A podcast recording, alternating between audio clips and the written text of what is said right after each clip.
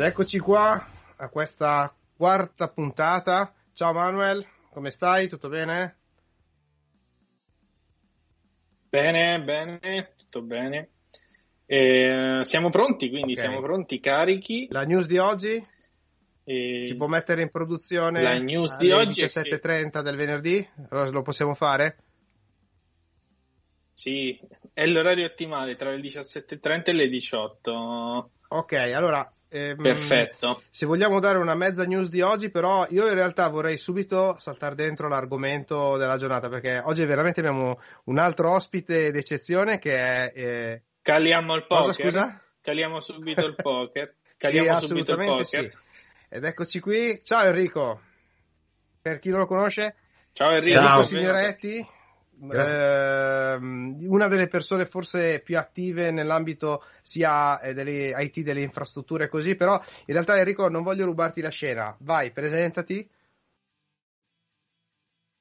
Ah, eh, sì, semplicemente io sono eh, praticamente 30 anni che sono sulla scena, anche se solo vabbè, in quella diciamo digitale, informatica, bloggeristica eh, partito solo nel 2006 e, e, e, niente, praticamente sono partito subito dopo la scuola, eh, ho mollato l'università e ho iniziato a fare il programmatore di assembler fino a iniziare con lo storage eh, in tantissimi ruoli, dal system administrator uh, ho avuto una società che si occupava di system integration, e, e, poi dopo mi sono messo a fare il blogger eh, con, con, uno di quelli che erano i miei soci al tempo, che è abbastanza conosciuto nella comunità, Fabio, Fabio. Raposelli.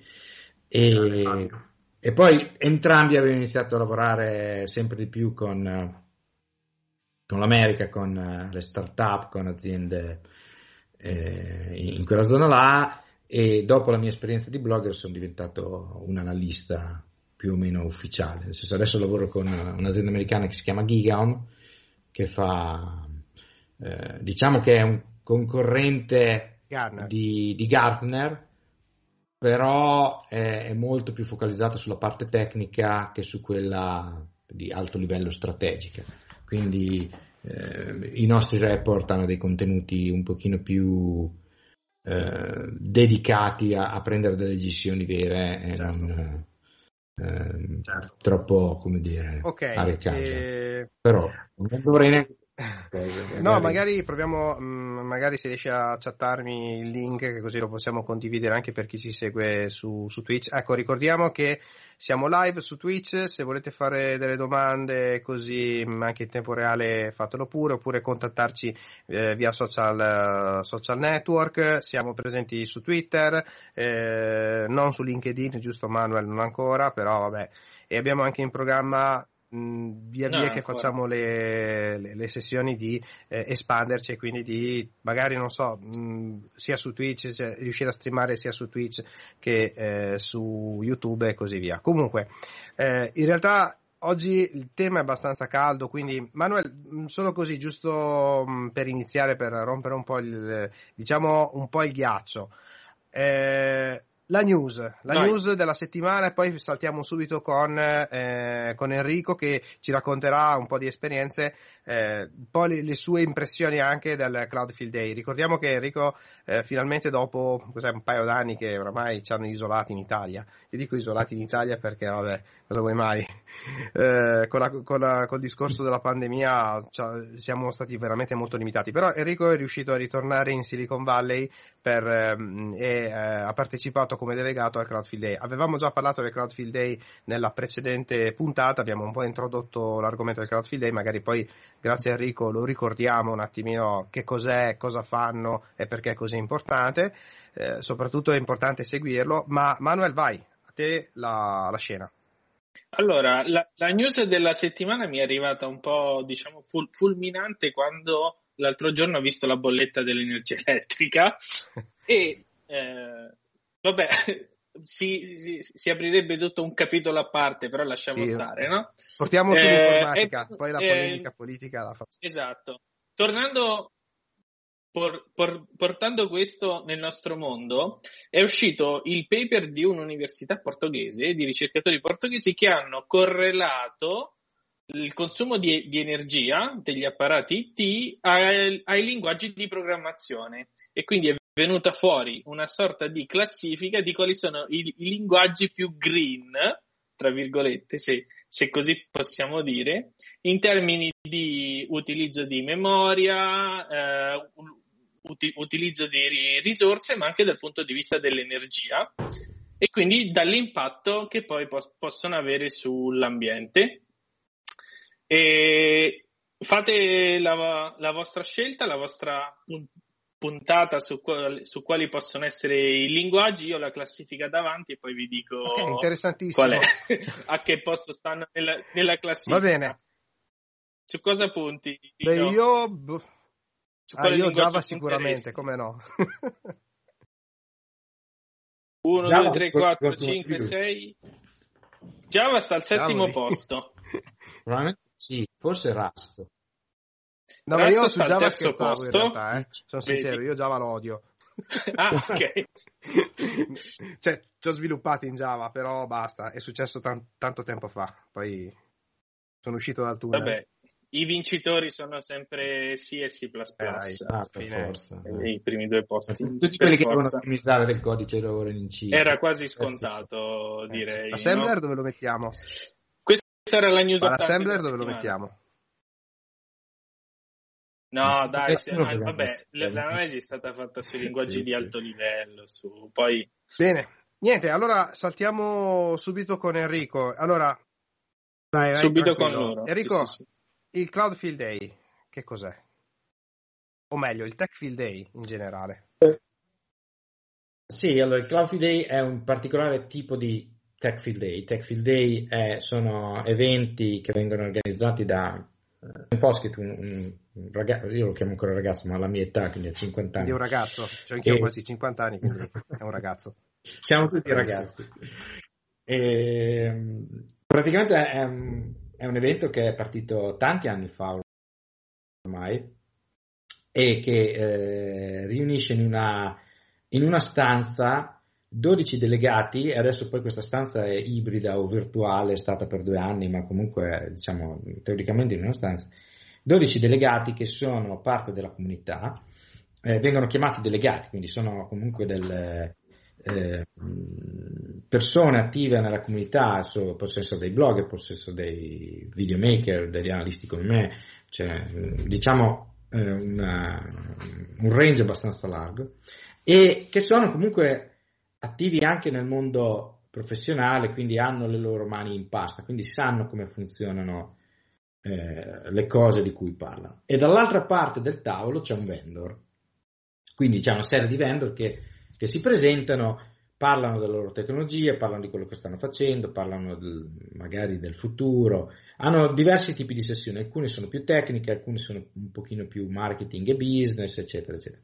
E nascono delle discussioni, perché ovviamente c'è un'interattività, per cui questi vendors presentano, il, eh, il tutto è trasmesso live e, e, e fra quello che succede in questa stanza e quello che succede online, perché eh, essendo trasmesso live con, una, con, un hashtag, eccetera, c'è una, una, discussione che va avanti anche su, su Twitter, per esempio, e c'è un'interazione, quindi non è mai una presentazione come quella che vediamo su un webinar dove uno parla, nessuno lo interrompe, va avanti, racconta la sua storia, ti piace la storia, non ti piace la storia, finisce lì. Qui c'è eh, appena c'è qualcosa che non ci piace o che non capiamo o che, eh, o che necessita diciamo un'ulteriore eh, chiacchierata, qualcuno alza la mano e eh, fa una domanda. Alcune delle domande possono essere,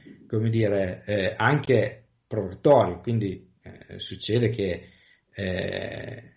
dice, non me la stai raccontando bene perché eh, io la vedo diversamente, cioè parlo tutti i giorni con i clienti e loro hanno un'altra opinione, cioè, quindi com'è che, che, me la racconti in questo modo qui? Quindi eh, c'è questa interazione che porta a capire meglio a chi guarda questi video cosa veramente eh, fa questa azienda, ecco, come lo fa. Per chi segue Poi, da remoto, cioè, no, chi, ovviamente partecipano 12 delegati, sono 12 persone, comunque mi dicevi tu che hanno una certa, mh, come dire, una certa importanza, sono rappresentative comunque di, sono di solito blogger, influencer, comunque persone eh, come te, analisti come te e così via. Diciamo che ci sono anch'io per il rotto della cuffia, non so ancora come ho fatto a capitarci, però effettivamente, mh, come dire. No, beh, la comunità la, voglio dire, eh, non è, secondo me non è legato all'importanza, ok? Perché anch'io non è che sono importante, alla fine del, della fiera dire, faccio un lavoro, probabilmente alcuni mi conoscono perché, eh, solo perché ho scritto tanto negli anni, quindi il mio nome è capitato per sbaglio eh, perché magari cercavi un, un, argomento di cui ho scritto, eccetera, eccetera, ma non voglio dire, non è che sono l'Elton John della, della situazione. Quindi quindi in, eh, l'idea è che il, eh, si tratta di gente tecnicamente esperta e che comunque ha una visione diversa. Il gruppo è molto misto, per cui c'è magari qualcuno che è più esperto più di problematiche business legate alla tecnologia di cui si parla, altri magari hanno una visione più eh, organizzativa, aziendale, eccetera, altri invece sono proprio hardcore sulla certo. tecnologia, quindi questo questo vuol dire che insomma, quando, quando, ci sono sia le presentazioni che le demo, c'è sempre qualcuno che la vede in modo diverso. È molto interessante dal mio punto di vista. A me eh, è sempre interessato molto. Io sono, eh, ho iniziato, il mio primo evento è stato uno Storage Field Day e ci alternavamo io e Fabio al tempo a farne un po' io, un po' lui. Eh, ma diciamo che adesso che faccio, io faccio esclusivamente Storage Field Day e Cloud Field Day, quindi ne faccio più o meno 4 all'anno magari un po' di più perché a volte ci sono del, degli eventi in più a cui vengo invitato, ma, ma insomma poi certo. devo anche lavorare, non è che eh, eh, sai cos'è solo che viaggiare. È la vita che noi appassionati di informatica vorremmo, mettiamola così, anche se poi dopo alla fine del giro poi sì, effettivamente dobbiamo produrre anche qualcosa. Però mh, una cosa interessante sì. è soprattutto l'interazione, cioè nel senso che per chi segue il Cloud Field Day fuori, cioè quindi gli spettatori che seguono i live e le dirette, c'è un'opportunità di interazione? Sì, ovviamente praticamente è su Twitter, cioè quindi devi avere un account Twitter, devi seguire l'hashtag e quando fai una domanda su Twitter qualcuno la prende e, e, e di solito la, la replica nel, certo. nella stanza. Quindi sì, e, ovviamente dipende sempre poi dopo dalla qualità anche della domanda, cioè nessuno è lì per, cioè, ad esempio se un competitor inizia a domandare domande con, con l'intenzione di, di, creare. Sì, cioè, cioè certo. si lascia perdere. Se, cioè, bisogna essere sempre comunque cioè, la, corretti. La discussione no? deve cioè, essere comunque una sana discussione a livello informatico, cioè non una cosa. No? Sì, diciamo che tu puoi avere dei pregiudizi su una tecnologia e magari cerchi di capire eh, meglio o puoi fare una domanda per cercare di eh, vedere se veramente quelli che pensi siano difetti sono veramente difetti oppure è un modo di pensare di questa azienda diverso dal tuo, eccetera.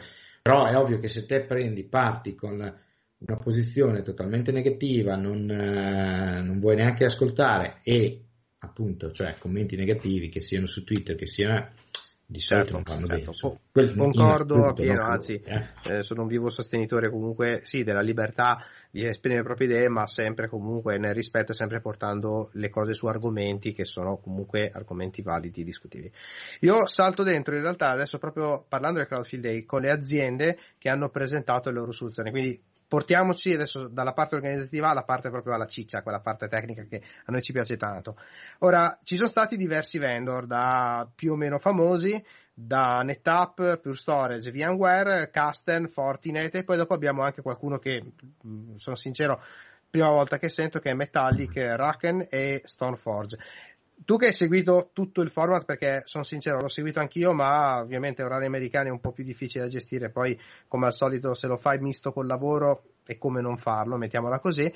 Raccontaci un attimino un po' di impressione, cioè giusto una carrellata su quelle che sono proprio giusto due battute buttate per ogni, per ogni vendor o anche per i vendor che a te sono stati più significativi. Ah, sì. allora, guarda, prima di tutto Metallic è Convolt, che è una, è una, visione di Convolt, quindi fanno backup. La differenza tra Metallic e Convolt è che Convolt è la classica soluzione on-premises, che tu che non si chiama backup and complete, certo. backup and recovery, più hanno altre declinazioni, ma insomma eh, questo per semplificare.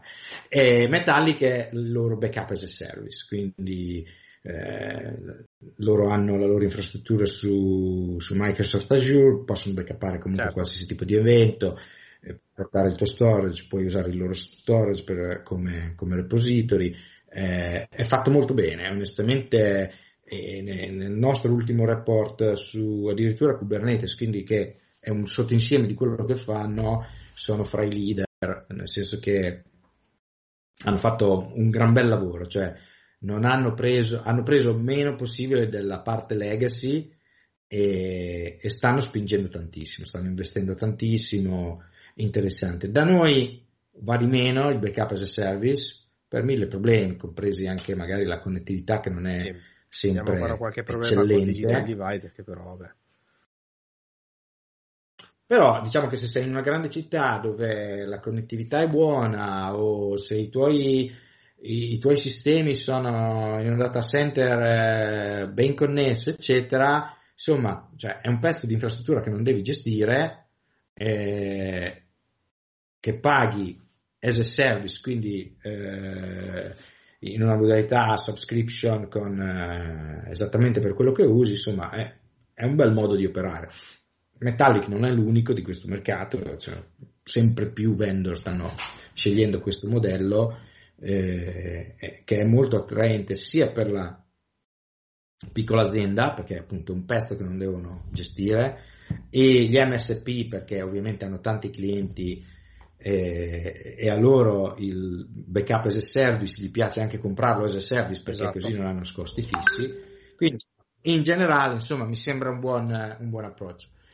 Casten, eh, che abbiamo menzionato, Casten è un'altra azienda che fa backup solo per Kubernetes, è parte di Vim na, adesso e sono tecnologicamente i leader in questo momento in, questa, in quest'area, hanno, sono quelli che sono partiti fra i primi, eh, hanno, hanno, disegnato la loro soluzione in, ehm, in modo da, da, da, prendere tutte le caratteristiche di, di Kubernetes nel, nel, modo giusto, quindi è disegnata con i container, la scalabilità dipende da, dalla necessità del, dell'applicazione, eccetera, eccetera, quindi eh, è tutto molto parallelo, molto eh, veloce, hanno ottime integrazioni con, con gli storage, eh, fanno eh, fanno una gestione anche multicluster per cui riesce a gestire più, più elementi, cioè tipo eh, la stessa policy applicata su diversi cluster ad esempio, eccetera, eccetera. Cioè,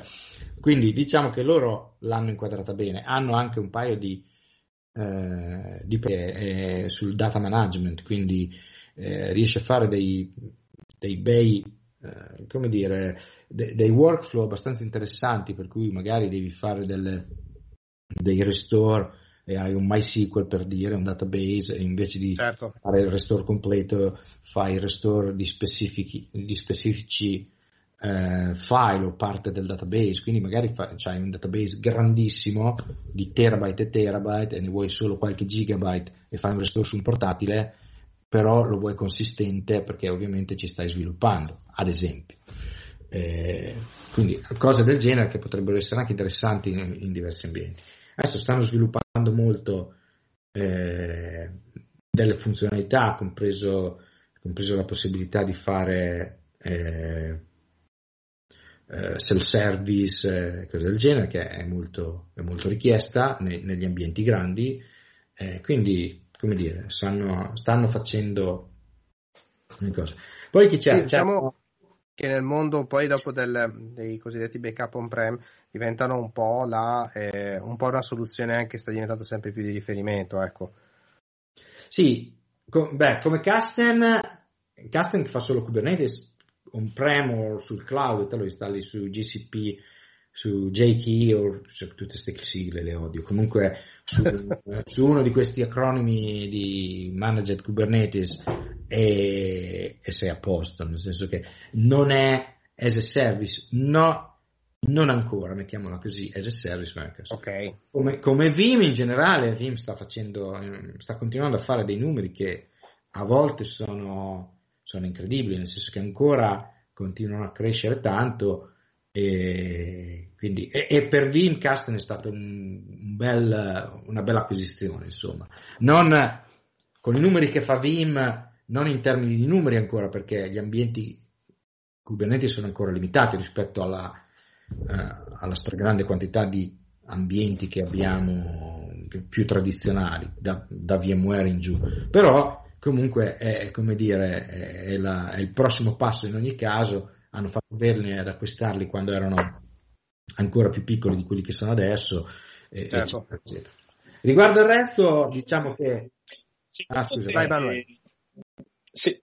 No, no, va bene. Secondo te, Enrico, come si conciliano? Perché per il mercato USA, diciamo, tutto a posto, nessun problema, no? Ma si conciliano bene nel mercato europeo con il GDPR, i problemi di località dei dati, l'anonimizzazione e queste cose, cose qui che sono un po' peculiari. In realtà stanno diventando peculiari di ogni mercato, nel senso che in America adesso c'è la CCPA che è, il, è un GDPR californiano che, sta, che, più o meno viene adottato sempre di più a, a livello eh, di, tutto, di tutta l'America. Quindi legislazioni simili in ogni Stato. E, e è un po' diverso dal GDPR, ma perché America e Europa hanno standard diversi, hanno anche mentalità diverse su come vengono trattate le informazioni personali, eccetera, eccetera, però siamo sempre lì, cioè insomma c'è, c'è una grande attenzione a come vengono trattati i dati adesso e siamo indietro, ma siamo indietro per tutti quanti, cioè non è che eh, anonimizzazione dei dati, tutte queste attività, cioè diritto di essere dimenticato, eccetera. Io voglio vedere quante aziende gli chiedi di essere dimenticato e sono in grado di dirti sì per certo che sei stato dimenticato. E altro e, dimostrarlo. Sì, cioè ci sono delle soluzioni di data management che sono più furbe di quelle di backup. Eh, è vero che la maggior parte dei eh, solution provider nel backup si sta indirizzando al data management. Saranno capaci di farlo? Eh, ci riusciranno mai? Questa è lunga di dirsi. Diciamo che devono farlo, nel senso che noi adesso abbiamo avuto l'ondata eh, ransomware. Ah, dobbiamo proteggerci dal ransomware, eh, facciamo, facciamo, facciamo. E tutti i vendor hanno detto, noi abbiamo il ransomware protection. Bene, però adesso è un checkbox, cioè Qual è la differenza che tu riesci a vedere fra i vari prodotti di backup del ransomware? Cioè, il problema diventa la prevenzione, non tanto restaurare i dati, perché adesso con una best practice fatta veramente bene, quindi separi il backup da, dai dati, li metti in un ambiente diverso, eccetera, probabilmente riesci a recuperare i dati, no, senza probabilmente, riesci a recuperare i dati comunque se ti attaccano i sistemi di produzione. Il problema è un altro, il problema è che tu non vuoi recuperare tutti i dati dopo l'attacco, perché ci metti dei giorni, forse delle settimane. Quindi il danno per l'azienda è comunque disastroso. Allora, quello che vuoi fare è prevenire l'attacco. Per prevenire l'attacco devi iniziare analizz- a sapere cosa c'hai nei tuoi sistemi, analizzare i vari pattern e alzare la manina quando dici oh ma qua sta succedendo qualcosa che non va cioè come mai ieri avevi eh, non so, facevi, criptavi 10 file al giorno e, e oggi ne hai criptati 10.000? Magari, ok?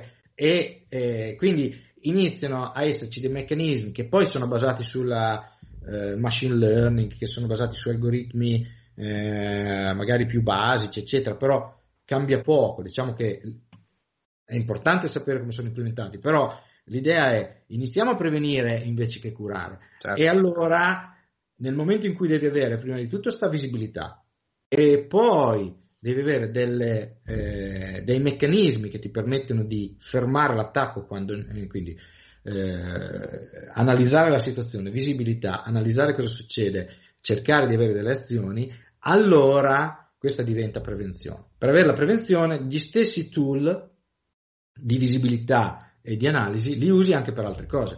Perché una cosa che noi adesso ci siamo abituati a parlare di, eh, di ransomware e sembra che sia l'unico problema che abbiamo, ma in realtà la data security in generale è un problema che abbiamo.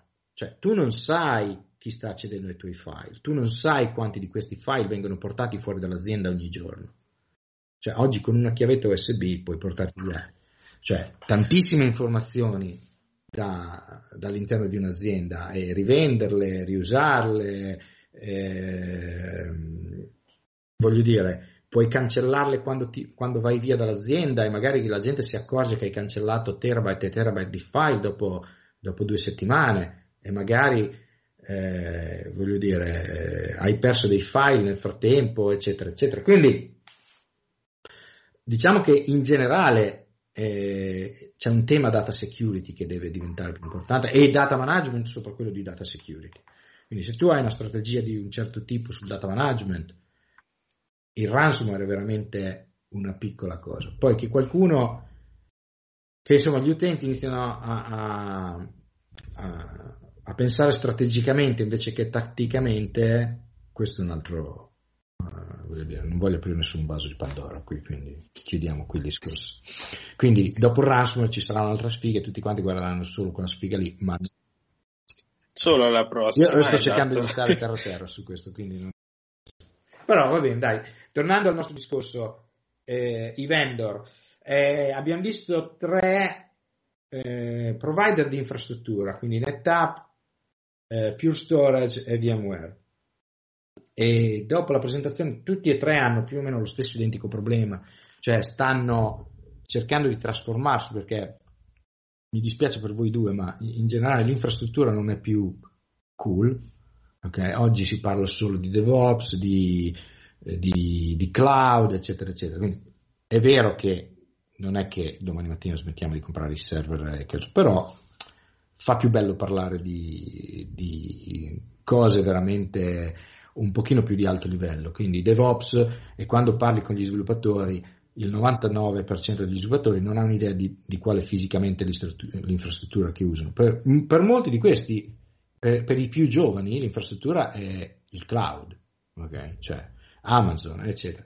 Per cui molti, molti di questi eh, fornitori di infrastruttura stanno faticando a farsi percepire come un interlocutore quando parlano con figure diverse. Quindi eh, non più l'infrastruttura per sé, ma appunto team diversi come quello del, del DevOps, il team che gestisce il cloud, il team che gestisce...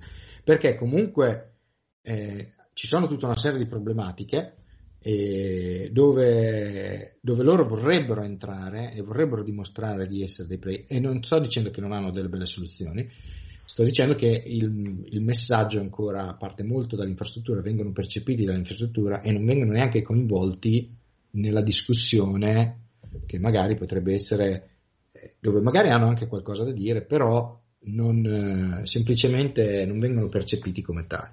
E, per esempio, NetApp ha questa, uh, è partita prima degli altri a costruire tutta una, una, infrastruttura di prodotti che funzionano nel cloud e sono identici a quelli che più o meno puoi, puoi, avere, puoi avere in casa. L'ultimo è stato con AWS hanno lanciato eh, FSX per, per NetApp, per OnTap, che è il loro sistema operativo per, per gestire i, i, i, sistemi fisici storage.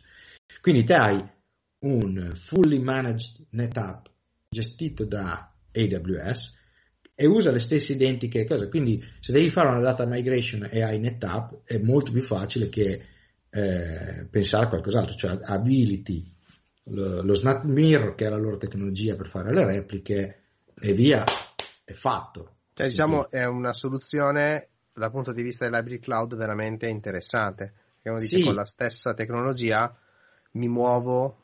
E lo stanno facendo per tutti i cloud, per cui esatto. tu hai questa, questa infrastruttura eh, virtualizzata dentro il cloud, quindi stessa esperienza d'uso, stesso eh, modo di gestire i dati, stesso, stesso tutto, e ti preoccupi di meno, nel senso che eh, l'infrastruttura non si vede, che è quello che vogliono vedere gli strati alti, l'infrastruttura però è importante perché comunque sia, se vuoi limitare, eh, limitare il numero di silos che stai creando, gestirla in maniera eh, pulita e semplice, eh, eccetera, eccetera, que- questa è una delle vie.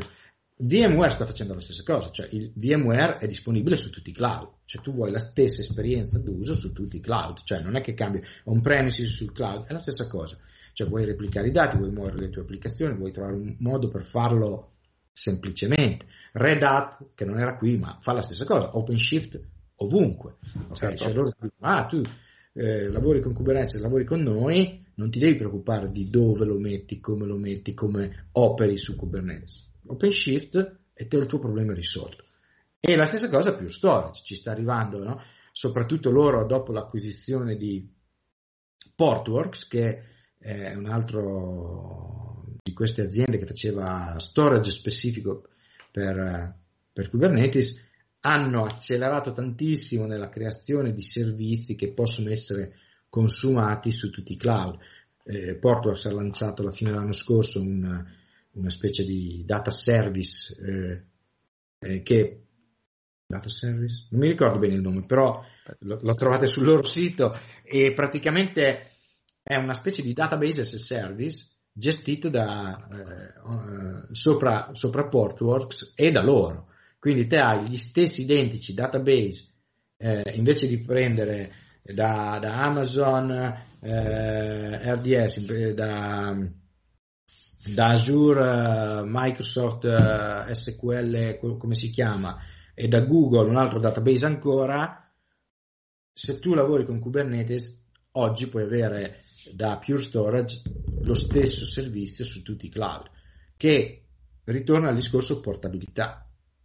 E, e sta diventando sempre più importante per le aziende muoversi in due, eh, in due modi. Da un, da un lato avere la flessibilità del cloud, e dall'altra avere i costi dell'on premises. Quindi non è che l'on premises muore, cioè quando si dice ah stiamo muovendo volumi e volumi di dati e applicazioni sul cloud.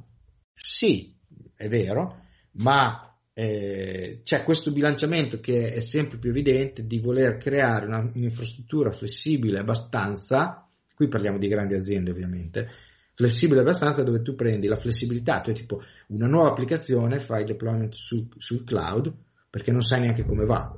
Quindi se hai bisogno di maggiori risorse perché invece di 100 persone eh, hai un volume di 1000 utenti contemporanei, cioè giri due, poi se lo fai su, su Kubernetes non hai neanche bisogno di girare, se l'applicazione è scritta bene scala, no? Scala.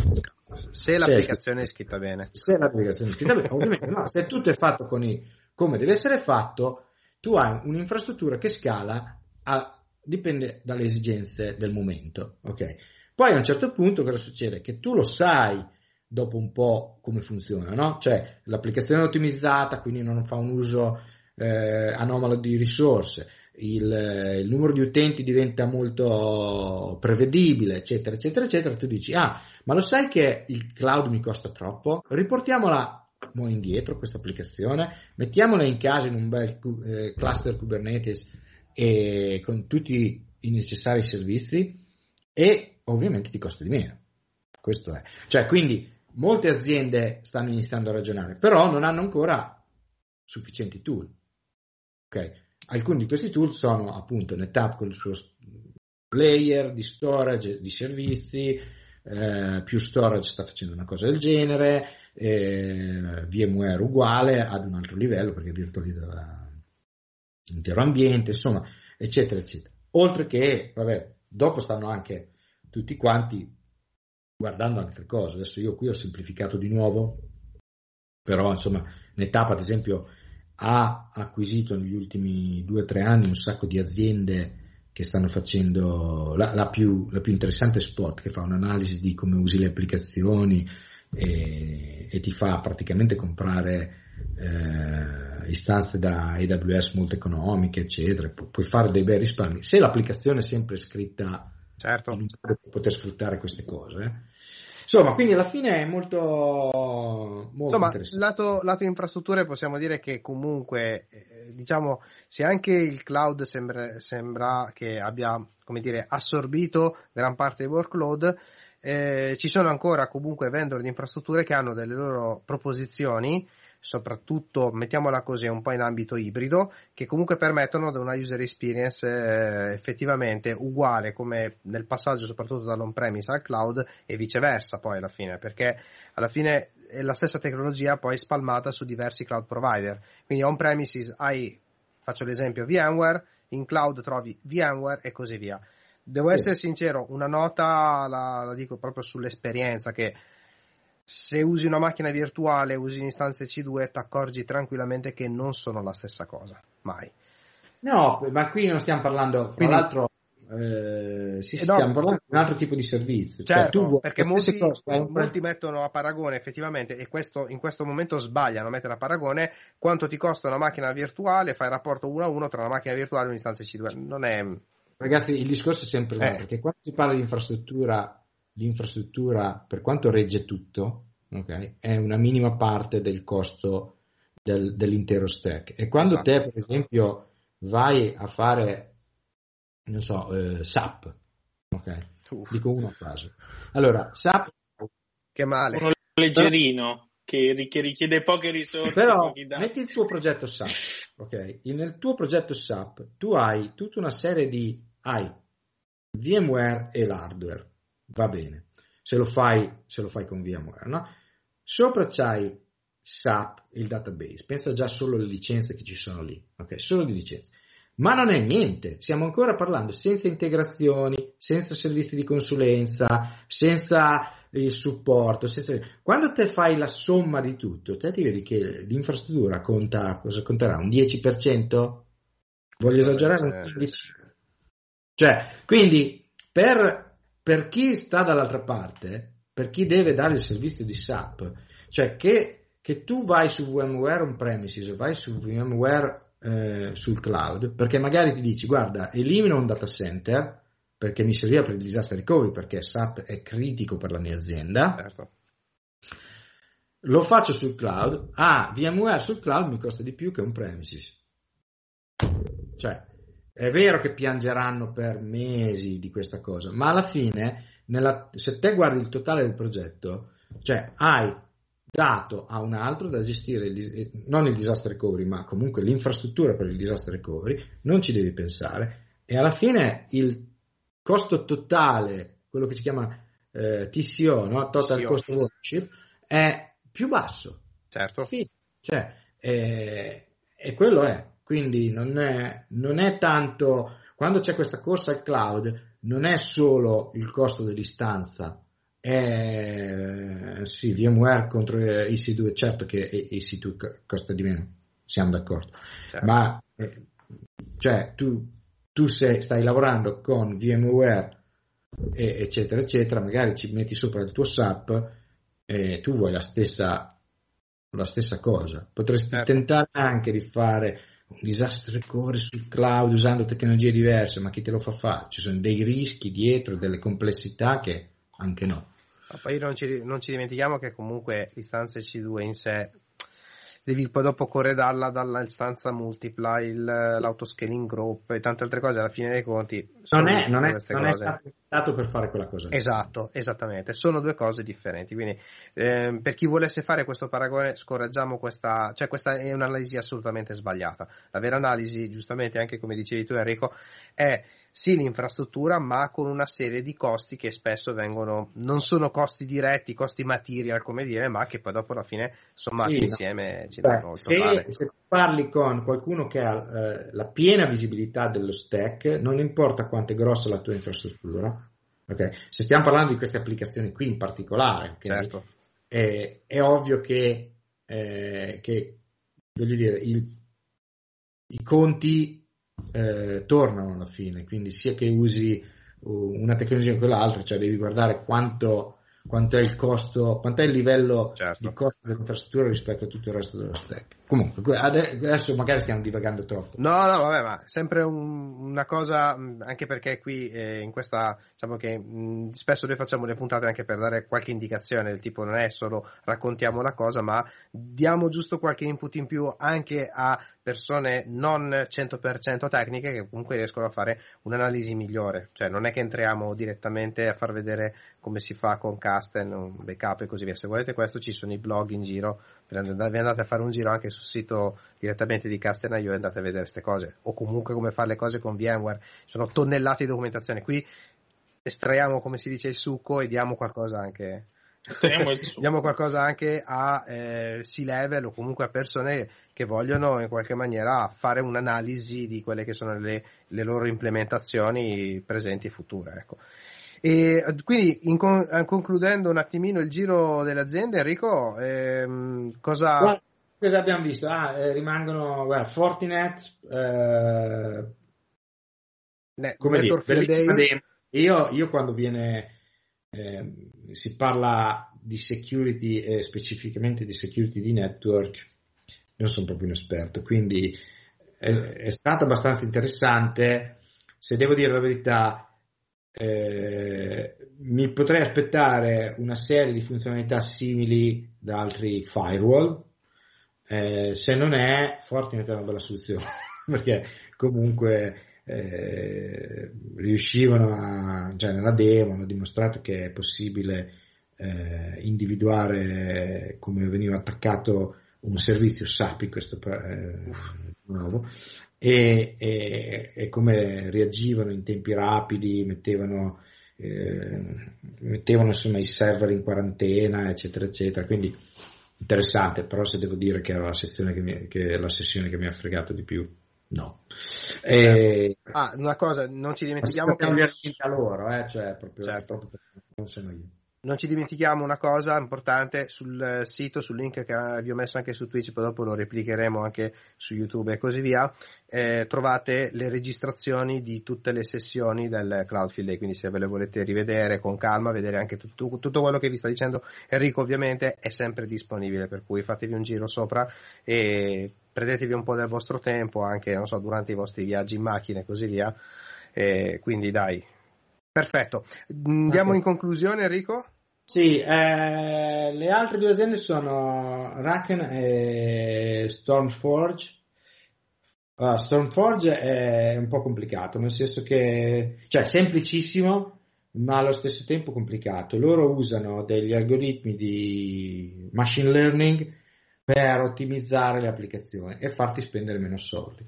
E applicazioni Kubernetes hanno due modi di operare, uno è in modalità sperimentazione, quindi l'applicazione non è, non è in produzione, e l'altra è in modalità chiama, osservazione, quindi guardano cosa fa l'applicazione e ti danno la possibilità di, di, capire cosa sta succedendo. Ovviamente non puoi agire sull'applicazione in tempo reale perché non, non vuoi fare i danni, però capisci eh, quali possono essere le potenziali cose. Diciamo la verità, più che un'azienda questa sembrava una funzionalità. Okay, Quindi okay. probabilmente verranno acquisiti prima o poi da, da, un, so, da un, Datadog, da, da, da, un qualcuno che già ha tutto lo stack per, per la parte observability, il loro, il loro tool è abbastanza interessante, integrato in, in questo scenario e se non, è, se non è questo sarà un'altra, ma no, non li vedo come un'azienda che diventerà mai eh, come dire eh,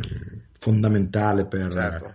per, per un'azienda. anche perché l'attività che devi fare per usare questo software è tale per cui nel 90% dei casi non la fai.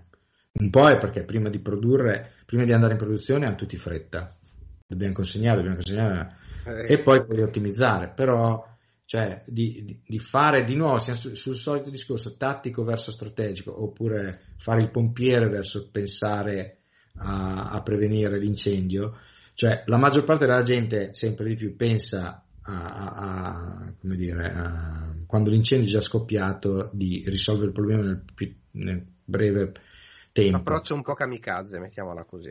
Ma sì, però capita spesso il 90% certo. delle volte. Okay. E questo è, è, purtroppo eh, un ambito dove Stormforge non funzionerebbe, cioè perché c'è un, un, un, lavoro iniziale che devi fare per fare la sperimentazione sul, sull'applicazione prima di andare in produzione che è abbastanza importante. E poi Raken che abbiamo detto è, è infrastructure as a code, è, la soluzione è molto brillante e diciamo che secondo me hanno, hanno, avuto fino ad oggi anche dei problemi di marketing, l'azienda è molto piccola e però eh, par, parti proprio dal bare metal e riescono a fare praticamente installazioni complete, a mantenerle allenate, cioè quindi loro sono il come dire, se te guardi i vari Ansible, eh, Terraform. Terraform, eccetera, loro praticamente usano Ansible e Terraform, e Terraform come tool per, ehm, per, avere la completa, cioè quindi sono diversi tool che fanno bene ah.